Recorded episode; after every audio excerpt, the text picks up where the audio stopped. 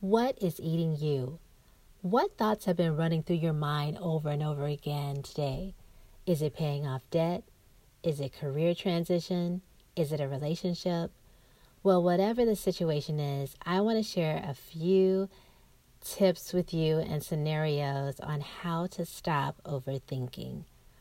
Let me tell you, overthinking drains my energy and it causes unnecessary anxiety.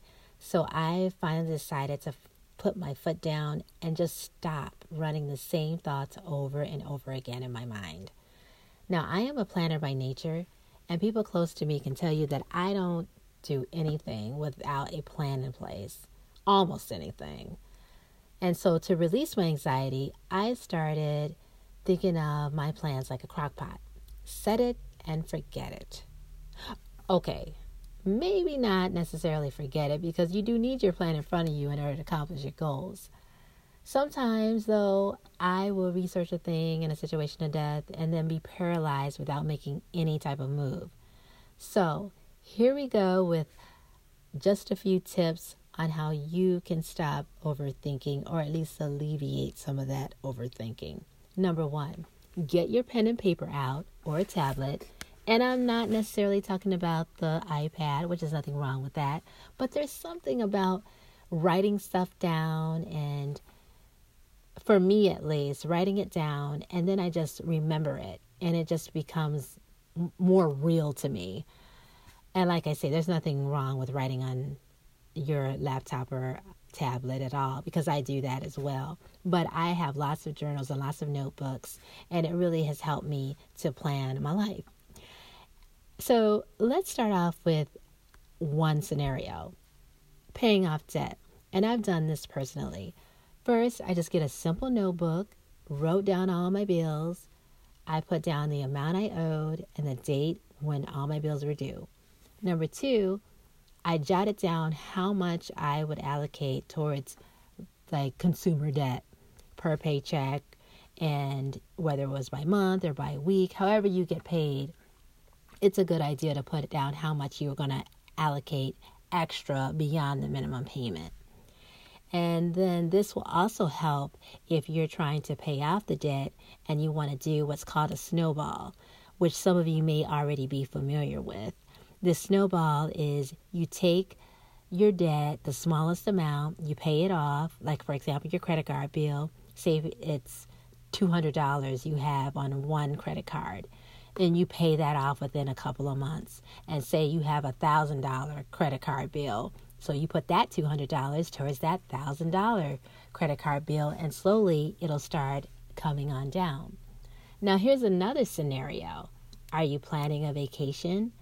Well, let me share a road trip story that I planned from Vegas to Los Angeles a few years ago. What I did was I wrote down my must see places to visit, mainly I wanted to have breathtaking views of the Pacific Ocean from atop a mountain. Yes, I wanted to climb a mountain. Once I wrote my top places down, I started naming the cost. I started writing down the cost and the places where I could go and catch a great view and visit a nice restaurant along the way. So, what ended up happening was I came up with Pepperdine University. And we ended up having a lovely view up right there on the Pacific Coast Highway. The view was absolutely breathtaking and it was free. We had the perfect view. We took pictures and it was it was wonderful. Along the way, we ended up at a great seafood restaurant while enjoying the beautiful Pacific Ocean view on the highway. So it was wonderful and I'm glad that I did write things down in order to have a great road trip.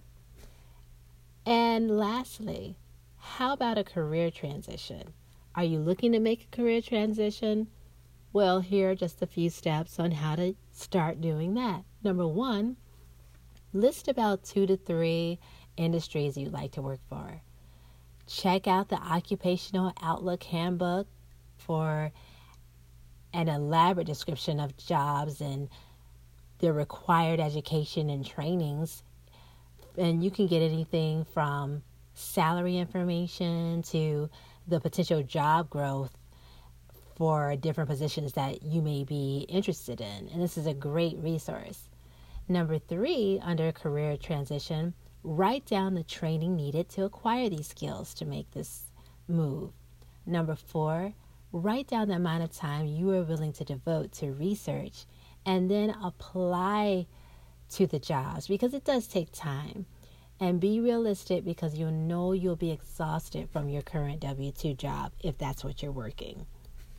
Now, I am a work in progress and I just got to the point to where I refuse to overthink. I just set it and I keep it moving like a locomotive train. Now, I hope that these tips help you feel less stressed and encourage you to plan and achieve your goals. And I want to say also as I before I wrap up in this wonderful month of Thanksgiving, I want to thank all of you who are listening to this podcast. I hope that it is encouraging and I hope that these short snippets will help you plan and help you to declutter and help you to just relax and take care of yourself. Be free and be thankful. And until next time, take care of yourself and live clutter free.